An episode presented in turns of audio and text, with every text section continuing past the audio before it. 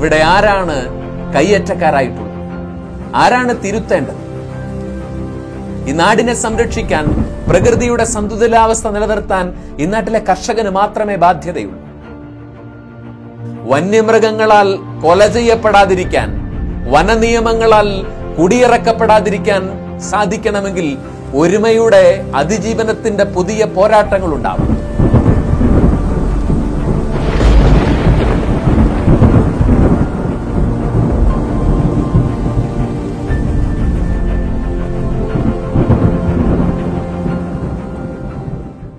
എല്ലാവർക്കും നമസ്കാരം.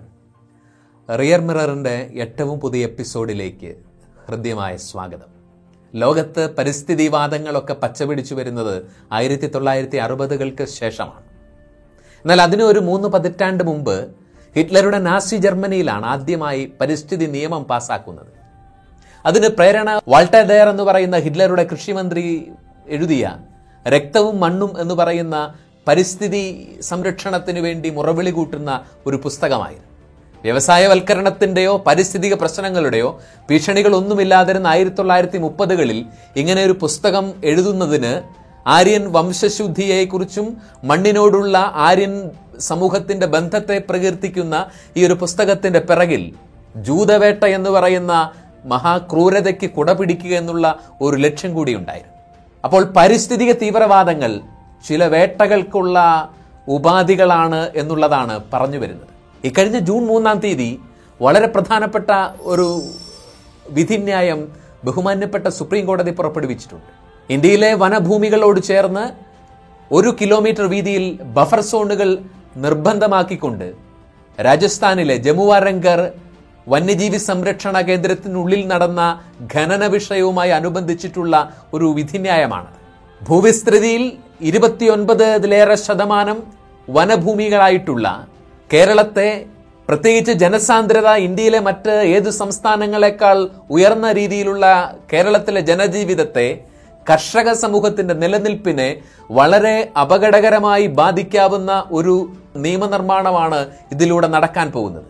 ഏകദേശം ഒരു ലക്ഷം ഏക്കർ സ്ഥലമാണ് കേരളത്തിലെ ഇരുപത്തിനാല് വന്യജീവി സങ്കേതങ്ങൾക്കും ചുറ്റും ബഫർ സോണുകൾ ഒരു കിലോമീറ്റർ വീതിയിൽ നിർബന്ധമാക്കിക്കൊണ്ടുള്ള പുതിയ നിയമപ്രകാരം നടപ്പിലാകുമ്പോൾ നഷ്ടപ്പെടാൻ പോകുന്നത്. ഇപ്പോൾ തന്നെ വന്യമൃഗങ്ങളുടെ നിരന്തര ആക്രമണങ്ങൾ കൊണ്ട് കാട്ടുപന്നിയെയും കാട്ടാനയും കടുവയും പേടിച്ച് സ്വന്തം കൃഷിഭൂമിയിലോ വീട്ടുമുറ്റത്ത് പോലും ഇറങ്ങാൻ പറ്റാത്ത വിധം പ്രാണഭയത്തോടുകൂടി ജീവിക്കുന്ന കർഷക സമൂഹത്തിന് വീണ്ടും ഇടിത്തി പോലെ വന്നു വീഴുന്നൊരാഘാതമാണ് ഈ നിയമവും അതിൻ്റെ നിർമ്മാണത്തിൽ വരാൻ പോകുന്ന നൂലാമാലകളും അനുബന്ധ പ്രശ്നങ്ങളും സൃഷ്ടിക്കുന്നത്. യഥാർത്ഥത്തിൽ പ്രകൃതി സംരക്ഷിക്കപ്പെടേണ്ടത് തന്നെയാണ്. പാരിസ്ഥിതിയെ അതീവ തീവ്രതയോടുകൂടി ശ്രദ്ധയോടുകൂടി കാത്തുപരിപാലിക്കേണ്ടതാണ്. പക്ഷെ ആരാണത് ചെയ്യേണ്ടത്? പശ്ചിമഘട്ട സംരക്ഷിക്കാനുള്ള മുഴുവൻ ബാധ്യതയും പരിസ്ഥിതിയുടെ സന്തുലിതാവസ്ഥ നിലനിർത്താനുള്ള മുഴുവൻ ഉത്തരവാദിത്വവും ഇന്നാട്ടിലെ കർഷകന്റെ ചുമലുകളിൽ വച്ചുകെട്ടിയിട്ട് അതിൻ്റെ ഉത്തരവാദിത്വങ്ങളിൽ നിന്ന്, ധാർമ്മിക ബാധ്യതകളിൽ നിന്ന് ഒളിച്ചോടുന്ന ഭരണകൂടങ്ങളെയും പൊതുസമൂഹത്തെയുമാണ് നമ്മൾ ഇന്ന് കണ്ടുകൊണ്ടിരിക്കുന്നത്.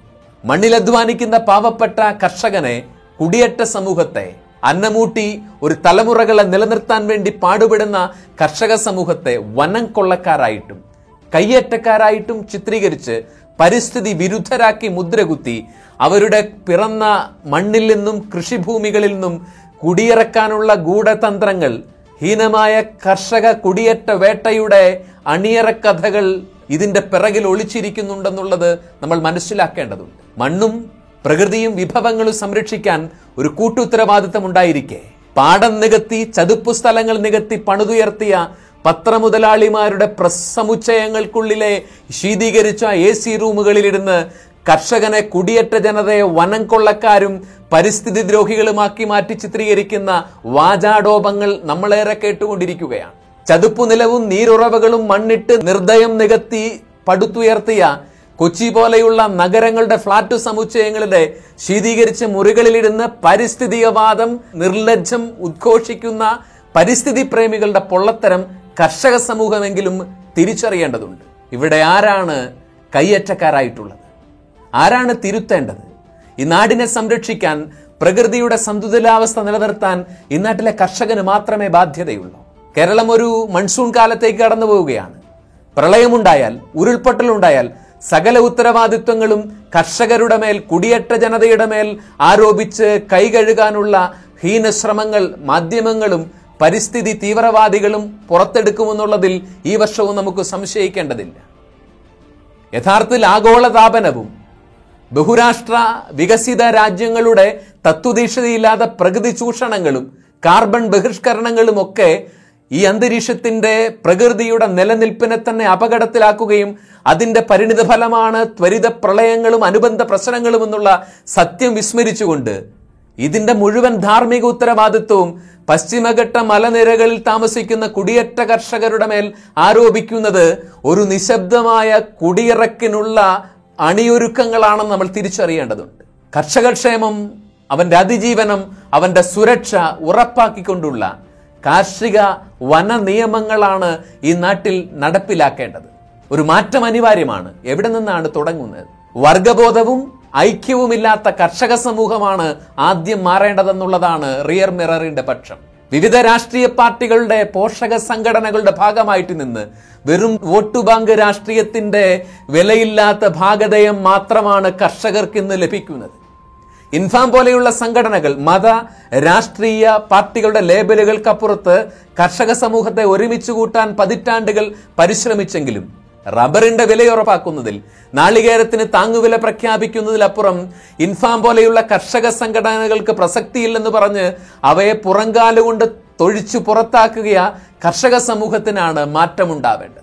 ഐക്യവും അതിജീവനത്തിന് വേണ്ടിയുള്ള കൂട്ടായ പോരാട്ടങ്ങളും കൊണ്ട് മാത്രമേ ജീവിക്കുന്ന മണ്ണിൽ നിന്ന് വന്യമൃഗങ്ങളാൽ കൊല ചെയ്യപ്പെടാതിരിക്കാൻ, വനനിയമങ്ങളാൽ കുടിയിറക്കപ്പെടാതിരിക്കാൻ സാധിക്കണമെങ്കിൽ ഒരുമയുടെ, അതിജീവനത്തിന്റെ പുതിയ പോരാട്ടങ്ങൾ ഉണ്ടാവണം. വർഗബോധവും ഐക്യവുമാണ് ഇക്കാലത്ത് കർഷക സമൂഹത്തിന്റെ നിലനിൽപ്പിന് ഒന്നാമതായിട്ട് വേണ്ടത്. അത് ഈ കർഷക സമൂഹത്തിന്റെ ഉള്ളിൽ നിന്ന് രൂപപ്പെടേണ്ടതാണ്. രാഷ്ട്രീയ പാർട്ടികളുടെ കർഷക പ്രേമ പ്രഖ്യാപനങ്ങളും ക്ഷേമ പദ്ധതികളുമൊക്കെ തെരഞ്ഞെടുപ്പ് കാലത്തെ വായ്ത്താരികളാണെന്ന് ആർക്കാണ് മനസ്സിലാവാത്തത്? അല്ലെങ്കിൽ ആലപ്പുഴ പോലെ വനാതിർത്തി പങ്കിടാത്ത സ്ഥലങ്ങളിൽ പോലും കാട്ടുപന്നി ആക്രമണങ്ങൾ നിത്യസംഭവമായിരിക്കുമ്പോൾ കേട്ടാൽ ചിരിക്കാൻ തോന്നാത്ത രീതിയിൽ ഈ വന്യജീവികളുടെ വർധനവ് നിയന്ത്രിക്കുന്നതിൽ ഒരു നിയമം പാസാക്കാൻ കഴിയാത്ത ഇന്നാട്ടിലെ രാഷ്ട്രീയ പാർട്ടികൾക്ക് എന്ത് കർഷകക്ഷേമമാണുള്ളത്? കർഷകൻ മരിച്ചാൽ മണ്ണു മരിക്കുമെന്നും സംസ്കൃതി മരിക്കുമെന്നും തിരിച്ചറിഞ്ഞ് അന്നമൂട്ടുന്ന കർഷക സമൂഹത്തെ, നട്ടുന്നനച്ചും പശ്ചിമഘട്ടത്തിലെ മലനിരകളെ ഹരിതാപമാക്കിയ കർഷക സമൂഹത്തെ നിലനിൽക്കാനുള്ള പ്രോത്സാഹനമാണ് ഗവൺമെന്റുകളും പാരിസ്ഥിതിക സംഘടനകളും നൽകേണ്ടത്. അതിനു പകരം അതിഭീകരമായ പരിസ്ഥിതി ചൂഷണങ്ങൾ, തത്വദീക്ഷയില്ലാതെ കുന്നുകൾ ഇടിച്ചു നിരത്തുന്നതും പശ്ചിമഘട്ടത്തിന്റെ മലനിരകളെ കരിങ്കൽ ഖനനമെന്ന പേര് പറഞ്ഞ് തുരന്നെടുത്ത് അപകടാവസ്ഥയിലാക്കുന്നതും യാതൊരു തത്വദീക്ഷയുമില്ലാതെ അന്തരീക്ഷവും നദികളും വിഷലിപ്തമാക്കുന്നത് നിർബാധം തുടരുമ്പോൾ ഇതിന്റെ മുഴുവൻ ധാർമ്മിക ഉത്തരവാദിത്വം കർഷകന്റെ ചുമലിൽ കെട്ടിവെച്ച് അവനെ വേട്ടയാടാൻ ശ്രമിക്കുന്ന നാസി തന്ത്രങ്ങൾ ഈ കാലഘട്ടത്തിലും മറനീക്കി വെളിയിൽ വരുന്നു എന്നുള്ളതാണ് നമ്മൾ മനസ്സിലാക്കേണ്ടത്. കർഷകരക്ഷ ഒരു സമൂഹത്തിന്റെ നിലനിൽപ്പിന്റെ അടിസ്ഥാനമാണെന്നും അതിജീവനത്തിന് ഈ ഭൂമിയിലെ സകല ജീവജാലങ്ങൾക്കുമൊപ്പം സകല പരിഷ്കൃത മനുഷ്യ സമൂഹത്തിനുമൊപ്പം കർഷക സമൂഹത്തിനും അർഹതയുണ്ടെന്നും ഉത്തരവാദിത്തപ്പെട്ടവർ മനസ്സിലാക്കിയിരുന്നെങ്കിൽ നന്ദി.